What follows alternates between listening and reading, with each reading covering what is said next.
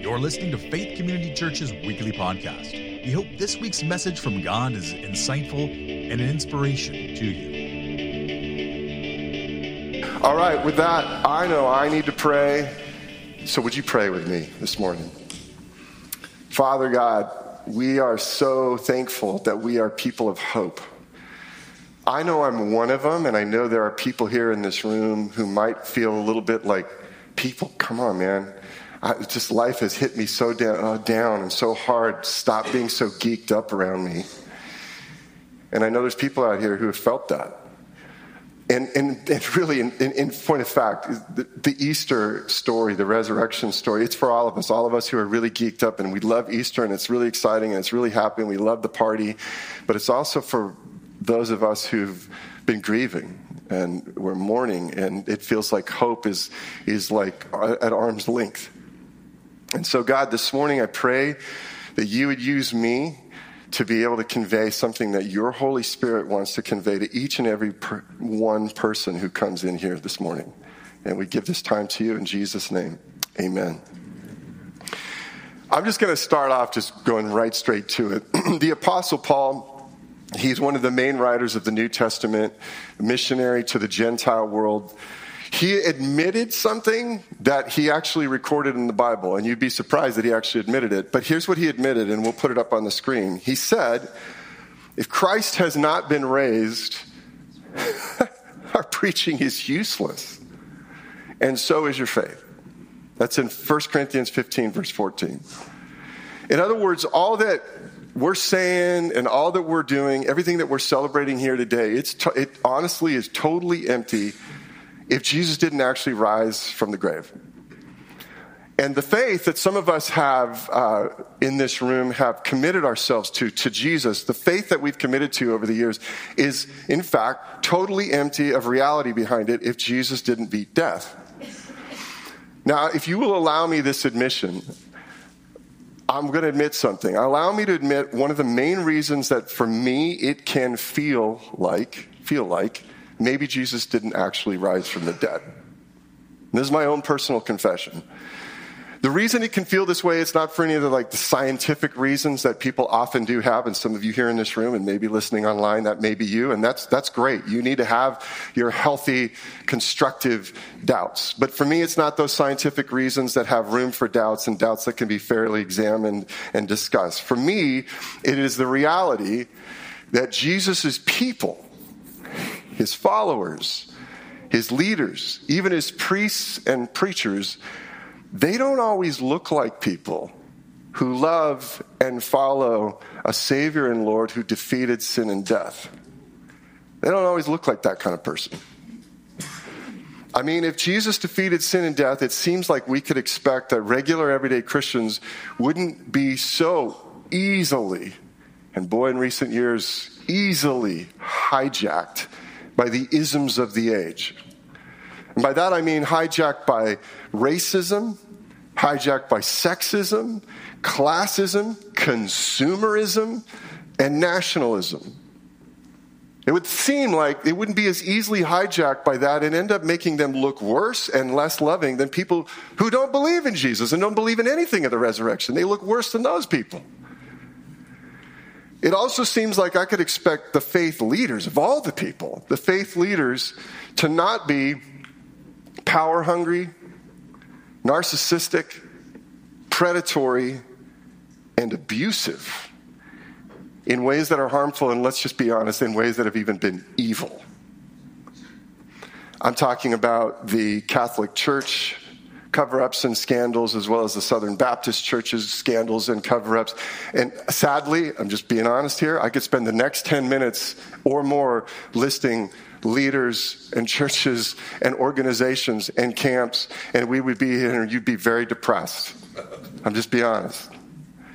I fully admit that for me, when I look at the things that I have just described, it can feel like Jesus actually hasn't been raised, and the preaching I'm about to enter into, it's going to be completely empty. And I'm being brutally honest because it's my hope that maybe it stirs some deeper honesty and maybe some deeper thinking in you on this Easter morning, 2023. Do you wonder at least a little?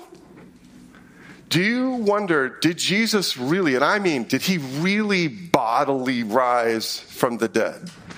And if he really did, can we expect Jesus' resurrection to make a dent in the character and the loveliness of people who believe in his resurrection and they're claiming they're following this guy who beat death and sin?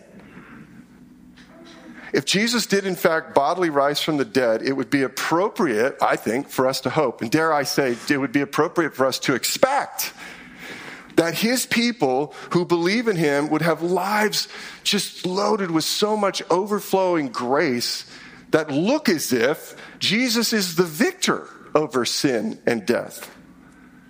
People whose lives look like Jesus is alive enough that he can actually dismantle sin. And what I mean by that is that he is alive enough, alive and well right now in 2023, that he can destroy that selfish, raw animal that's inside of every one of us. And come on, let's be honest with ourselves, it's in there. That raw animal inside of us that worships our moods as the most significant thing in our lives. And as much as we put a, like a nice whitewash on ourselves and we're like, I'm okay, I'm doing pretty good, I'm a pretty good person, we all know in our raw moments we are selfish, we have these moods, they're the most significant things in our life, and we will sacrifice whatever we got to sacrifice, even our most important, significant others and our ideals and our ethics, we will sacrifice them in order to get those moods and those desires satisfied. We all have to admit that that is true about us. And if Jesus rose from the dead, he should, if he's alive enough, to be able to dismantle that. And as well as dismantle death. And by that I mean, he, we would think he's alive enough to not just give people laminated passes or QR codes to get into heaven but also give them so much now in this life, abundant, beautiful life that can stand up to anything, that it dismantles all the forms of decay in human life, beginning the moment that they run headlong into the risen Jesus Christ. And so today at Faith Community Church, this Easter Sunday, we're beginning a new study to starting today, and we're calling it As I Follow Christ. What we're going to do in the coming weeks is we're going to study the life of this guy. We're going to, when we first meet him this morning, his name is Saul. He's later renamed the Apostle Paul. We're going to study his life as it's described in the book of Acts. And what we want to see is how Jesus' resurrection and if he's alive, his living relationship with very broken people, of which, by the way, every human being is but very broken people like Paul can actually transform them and change the whole trajectory of their lives. So, with that in mind, if you have your Bible, let's read from the Bible, Acts chapter 9, and starting in verse 1. And I want us to watch this guy, Saul, who later becomes Paul, his encounter with Jesus. In Acts chapter 9, verse 1, we read Meanwhile, Saul was still breathing out murderous threats against the Lord's disciples. He went to the high priest and he asked him for letters to the synagogues in Damascus so that if he found any there who belonged to the way, whether men or women, he might take them as prisoners to Jerusalem. As he neared Damascus on his journey, suddenly a light from heaven flashed around him.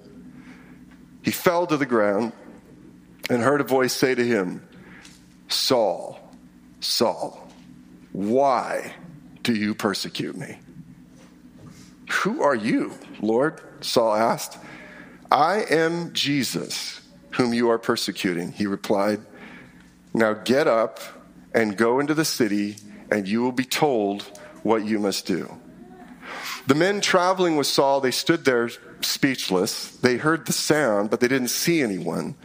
Saul got up from the ground, but when he opened his eyes, he could see nothing. So they led him by the hand into Damascus. And for three days, he was blind and did not eat or drink anything. In Damascus, there was a disciple named Ananias, and the Lord called to him, excuse me, in a vision Ananias, yes, Lord, he answered. The Lord told him, Go to the house of Judas on Straight Street and ask for a man from Tarsus named Saul, for he is praying. In a vision, he has seen a man named Ananias come and place his hands on him to restore his sight. Lord, Ananias answered, I have heard many reports about this man and all the harm he's done to your holy people in Jerusalem. And he has come here with authority from the chief priest to arrest all who call on your name. But the Lord said to Ananias, Go. This man is my chosen instrument to proclaim my name to the Gentiles and their kings and to the people of Israel. I will show him how much he must suffer for my name. And then Ananias went to the house and entered it. And placing his hands on Saul, he said, Brother Saul, the Lord Jesus, who appeared to you on the road as you were coming here, has sent me so that you may see again and be filled with the Holy Spirit.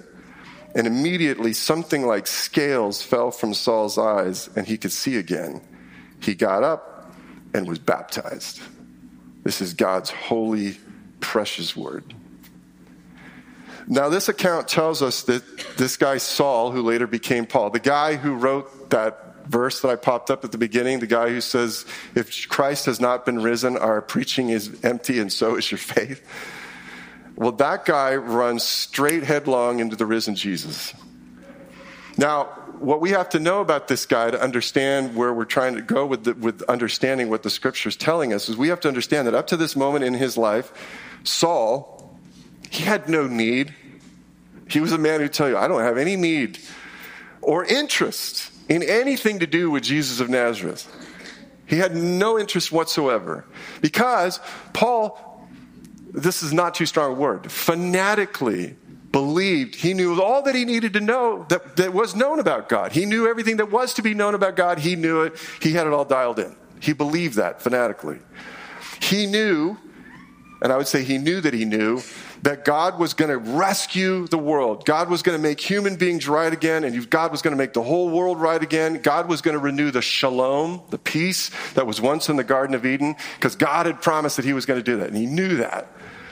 And He knew that God, and He knew that He knew that God had planned to accomplish this rescue of the whole world by blessing one family that God happened to graciously just pick out of a crowd that's the family of Abraham, Isaac, and Jacob, the Jews, the family of, of God. And he, that he was going to renew them by so blessing them that they would then overflow with blessing and they would bless the whole world and have the world point their eyes and their hearts toward the God of the rescue. He knew that. But he also knew that God's great rescue plan now needed a rescue itself. This is where it gets interesting with his belief system that God had a rescue plan and that God needed help in achieving God's rescue plan. And so he, Uh, the only way that he and other devout Jews believes that they could put God's rescue plan for the whole world back on track was to get the Jewish people back on track. We got to get serious, people. Come on. That's what he's thinking. We got to get diligent with our spiritual practices. We've got to be almost perfect in our fasting and almost perfect in our prayers and almost perfect in our keeping of the Torah, which is the law.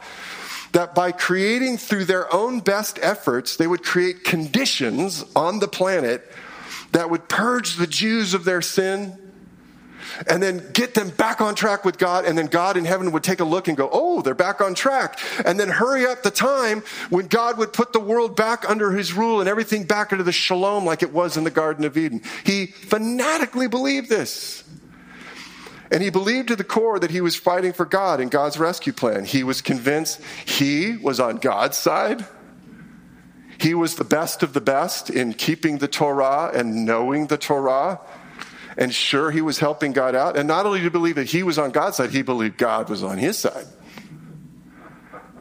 I mean, the and how would he not think that? We just read in the text the greatest, godliest, most respected leaders in Jerusalem, the religious leaders, they eagerly approved. They signed off on everything he was going to do to snuff out this as they saw it, this dangerous, schismatic, wacky cult. These people who are followers of the way, this, this one that they said had risen from the dead. And if they had any sway, these, this schism, this cult, they were going to ruin everything. And all of this, at the moment we start reading about Saul, this made him in this moment a very dangerous man. Because you know who are really dangerous people? Dangerous people who are totally at peace within themselves while enacting terror and violence and murder against other human beings for the sake of a mission from God. So he's riding down on the road to Damascus at peace with himself, and he's a very dangerous human being. And suddenly, all of Paul's assured conclusions they implode. And here's what we read in verse 3 and 4. As he neared Damascus on his journey, suddenly a light from heaven flashed around him. He fell to the ground and heard a voice say to him, Saul, Saul, why do you persecute me? A light from heaven flashes. In fact, Paul, later on in the book of Acts, if you want to flip over to it, in Acts 26, verse 13, as he goes back and describes this, he says, The light was brighter than the sun blazing around me, unquote. It flashes. He falls to the ground. He hears a, a voice inside of the light, and he asks for a name. And he's shocked to hear it's Jesus. Jesus? Now, we have to know, thinking about what was going on inside of Paul's head. Paul had to be thinking something along the line wait, Jesus, you mean the liar? The, the lying, blaspheming, backwoods carpenter from Nazareth who is claiming to be God? The lying cult leader? That all of these goofballs that I'm trying to round up, who are going to ruin everything for God if I don't round them up, that guy, th- that Jesus, the risen Jesus was a total shock to Paul. Which, by the way, a little sidelight. Has the risen Jesus ever been a total shock to you? He was a total shock to Paul, who was Saul in that moment and it immediately turned his life inside out and upside down. He was left blind, stupefied, unable to eat or drink for three days. And as Paul sat in his stupor, God spoke in a vision to another follower of the way, a guy who appears and then disappears from Scripture in just this one scene a, a follower of the way, a follower of the risen Jesus, a guy named Ananias. And God told Ananias, go look up Paul. And Ananias is like, can I have a little conversation with you about this, God? Uh, I don't think that's a great idea. And God says this to him in verses 15 and 16. God says, This man is my chosen instrument to proclaim my name to the Gentiles and their kings and to the people of Israel. I will show him how much he must suffer for my name. And in those verses, we get to see this is exactly what the risen Jesus does in human lives. The risen Jesus intended, first of all, to remake Saul into Paul. To remake Paul's whole life as Jesus started to make this former, violent, and truly, it's not, not a stretch, he was murderous, murderous persecutor of Jesus' people, and to remake him into a loving, passionate announcer of the love and the grace and the peace of the risen Jesus, and he was going to do it to the whole world. So Jesus was going to remake his life, and did you read it in the verses? Risen Jesus intended to ruin Paul's previous life. Kind of what happens when resurrections happen in graveyards. It ruins everything that's happening in the graveyard. The risen Jesus intended to ruin Paul's previous life with all of its beliefs and all of its practices. His belief that he worked for God was ruined by the realization what? I'm working against God? His belief that Jesus was a lying lunatic was ruined in the face of the risen Lord of life, Jesus. His practice of rage and violence was ruined by the love and the grace of the risen Jesus in his own life. And by the way, the reason that we here today in 2023 have heard about Jesus, the risen one, and have an opportunity to believe and love and follow him today is because the risen Jesus radically met and transformed a dude named Saul who became Paul. That became a pivotal moment in our life. Yes, I will admit to you, like I said at the very beginning, there are followers of Jesus, hey, they don't look like they follow someone who beat death. They don't. And I apologize for that. It grieves me deeply. But since the first resurrection day, there have also been people like Paul and like people maybe sitting around you or people who invited you to come to this Easter service who when you look at your their life you're like no they kind of I think prove that Jesus actually might be alive by the ways that Jesus has ruined and remade their lives. And that's the thing that I want you to hear from this text this morning is that Jesus is so alive that he dynamically ruins and remakes lives. That's what he does. And he's allowed to do it more than arriving at this conclusion by you know trying to sort through all the historical evidence of jesus' bodily resurrection and you can do that and despite the way too many followers of jesus who don't look like they know and follow a risen savior the reason I know Jesus is actually alive today, in spite of all the things I admitted at the beginning, the reason I know he's alive is the dynamic ruining and remaking of lives that he has been rendering throughout history right up to this moment. And by ruining lives, what I mean is Jesus is so alive, he does get involved and dismantles the power of sin and death in people's lives. He dismantles this life project that we're all so good at which is I'm going to grab life on my terms, thank you very much, and I'm going to satisfy my moods and passions no matter who I harm or who I ruin, including myself. He dismantles that whole project. He's so alive, he does that. He's so alive that he remakes lives. And by that I mean Jesus is so alive that in the former places of where he dismantled sin, he replaces it with character. And where he dismantled death, he replaces it with life. That's what Jesus does. Someone once said, and believe me, I checked Google. I was like, well, who said this? I don't know. Google tells me it can't tell me. but somewhere along the line, I picked this up. Maybe I'll claim credit. Maybe I thought of it. I don't know. But here's what it is I know I didn't think of it. The worst case for Christ is a Christian, and the best case for Christ is a Christian. Both things are true at the same time. The worst case for Christ is a Christian. The best case for Christ is a Christian. And by that, what we're meaning is there are people claiming Christianity who make the worst case for the risen Jesus. They're walking around us right now.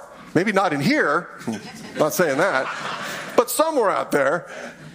They, they, A, they haven't ever actually really met the risen Jesus who spun their life around, even though they claim it.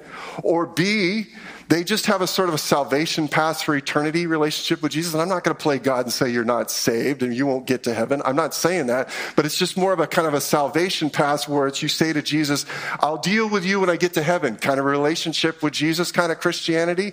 Or C, you only let Jesus into the front room of your, of your living room of your life to go, okay, you can restage the couch and the chairs, but you never let him touch the back room you never let him into the attic. You never let him into the basement. You never let him see the dust bunnies under the bed of your life. He just gets to restage the front room and end up kind of making the worst case for Christ.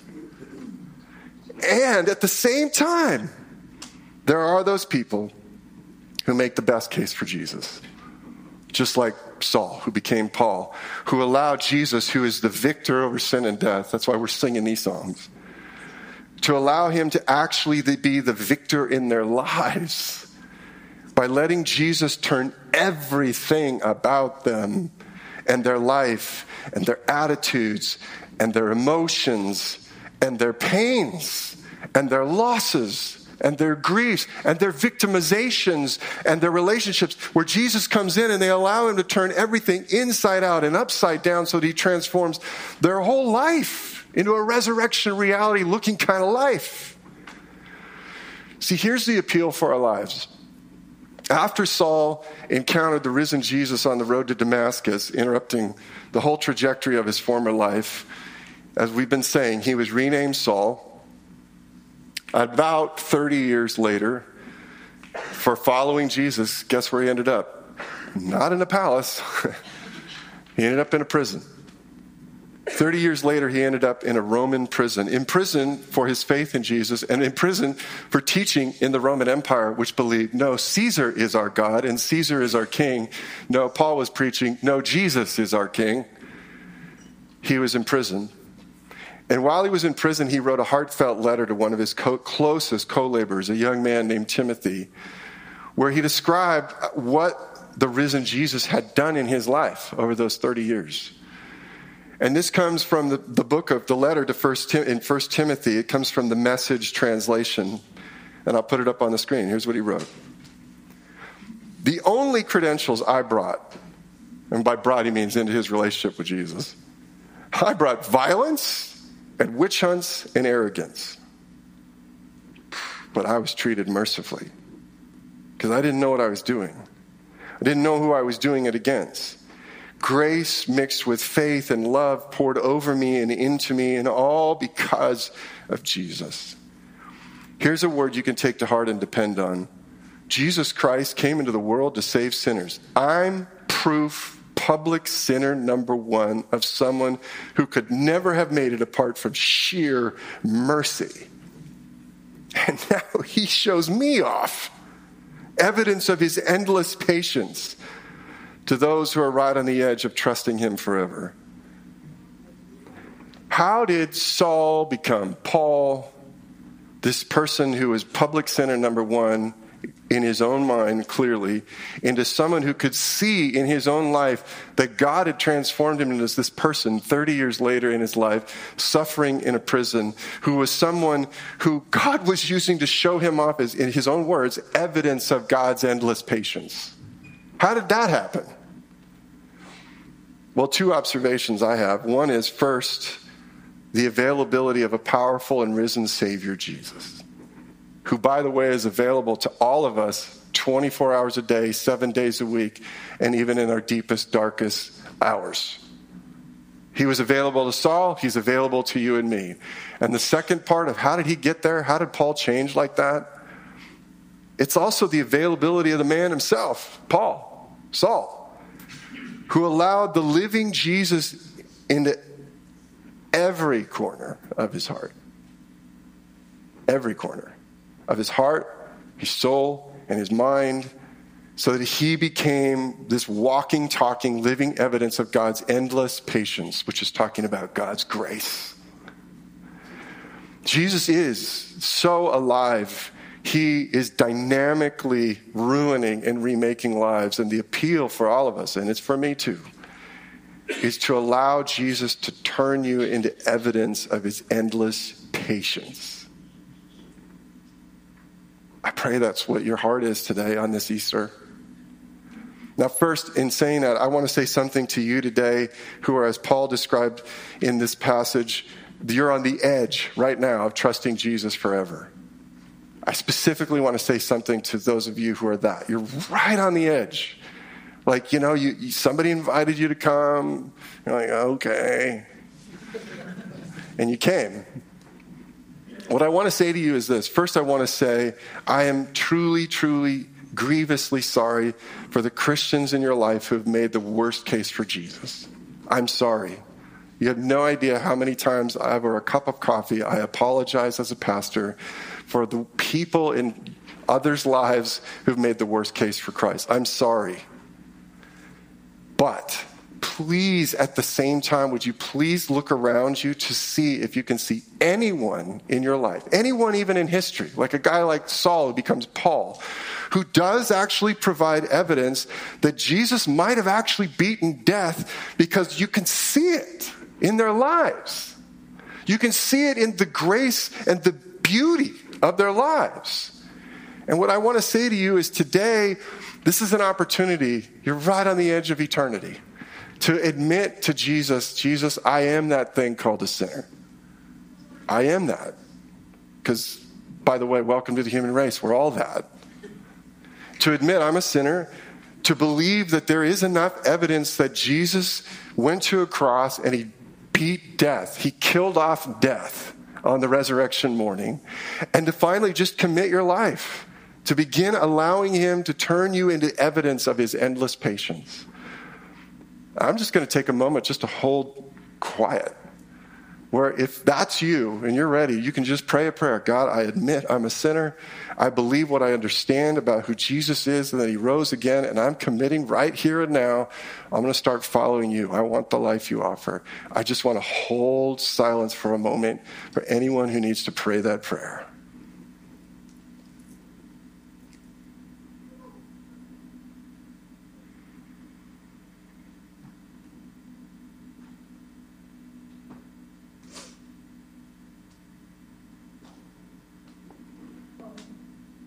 But I also need to say something else to all of us who've already chosen to follow Jesus. And particularly those of you who are members at Faith Community Church, you're going to be here in the subsequent weeks. And maybe some of others of you will as well. And we invite you to, for sure. But I want to say something to all of us who've chosen to follow Jesus to please allow that much more of the availability of yourself to the risen Jesus. Don't settle for a life with the risen Jesus that's just like, I showed up on Easter. Don't settle for that, that just gives you like the passcode to the pearly gates. It doesn't make any dent in your character or your life. Don't settle for that. Don't settle for a life with the risen Jesus that just, you know, you can come, you can restage my front yard and we'll just make it drought tolerant Jesus. And you can restage my entryway and that's, that's about it. That's about all I can handle. Don't, don't do anymore. Don't touch anymore. Don't settle for that. You're not, and not allow him into the rest of your life. And by the way, let me just be honest about this. When that becomes uh, the, the, the shape of our life, we're sliding down that spectrum toward being the worst case for Christ. Pursue Jesus by allowing the living Jesus into the center of your soul and your mind and your heart so that you are giving him availability. He can touch and influence everything about you everything.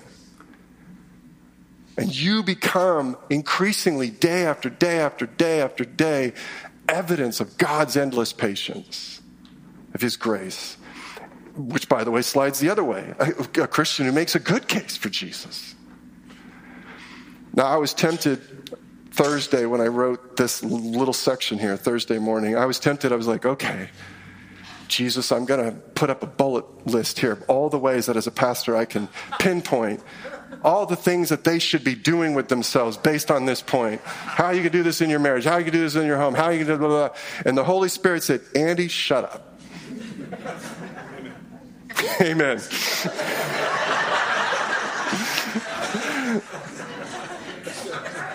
so I paused and I heard Adam say amen. And instead, the Holy Spirit had me write this sentence. And here's the sentence to us who believe How is the Spirit telling you I'm talking to you? And how is the Spirit leading you to allow Jesus' resurrection reality into that part of your life where He's convicting you?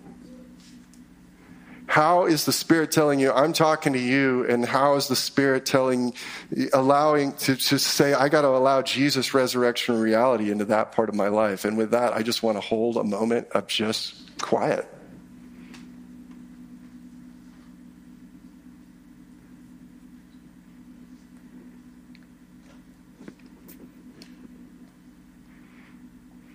Paul became the most unexpected missionary living a resurrection reality life of profound love and grace because he allowed the grace of the risen Jesus over time, takes time, to turn him inside out, right side up, and remade whole. That's what he's been doing in my life. Just ask my wife, Alita. That's what he wants to do in all of our lives. So, with that, I want to invite the band up. Today, we're not going to take communion like we normally do because this church took communion on Good Friday. What we want to do is sing rockin' songs of celebration. But as they get set to lead us in this celebration, what I want to say this is, and you know this, the world at this time needs Jesus. You know that. I know that. And, and the world needs followers of Jesus who aren't the worst case for Jesus. They really do. They need it. They need to see that. I'm telling you that if you commit yourself for the first time, if you've committed that this morning, and I'd love for you to tell me or tell the, the person who brought you, I, I said I'm following Jesus today. I'm telling you, if you have done that for the first time, or if you let Him more deeply into the center of everything about you, I'm telling you, He will turn you into a display of His endless patience. And through you, He will, this is what He's trying to do. He wants to build beauty in the middle of the brokenness of a broken world. That's what He's doing. I hope you can join us in the coming weeks. And if you want to follow us online or whatever, if you're like, I can't, I can't come to this church every week, I, you know, in another place. But I hope as we learn from Paul's life to see how Jesus' grace can be applied to transform and change the whole trajectory of our life. That's what this church wants to be about. He is risen. And God's people said, Let's be people who are evidence of God's endless patience. Let's pray. God, thank you that Jesus rose and we are people of hope. And even when the lights seem seemingly completely go out, just like it looked like when Jesus said his last words and said, It is finished, the lights didn't go out. Just like in our lives, the lights don't go out. Resurrections only happen in graveyards.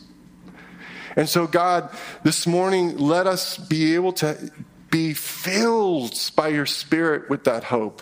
And Lord, I, I do want to pray a blessing. I know how scary it is to let Jesus pass the front staged lawn of my life.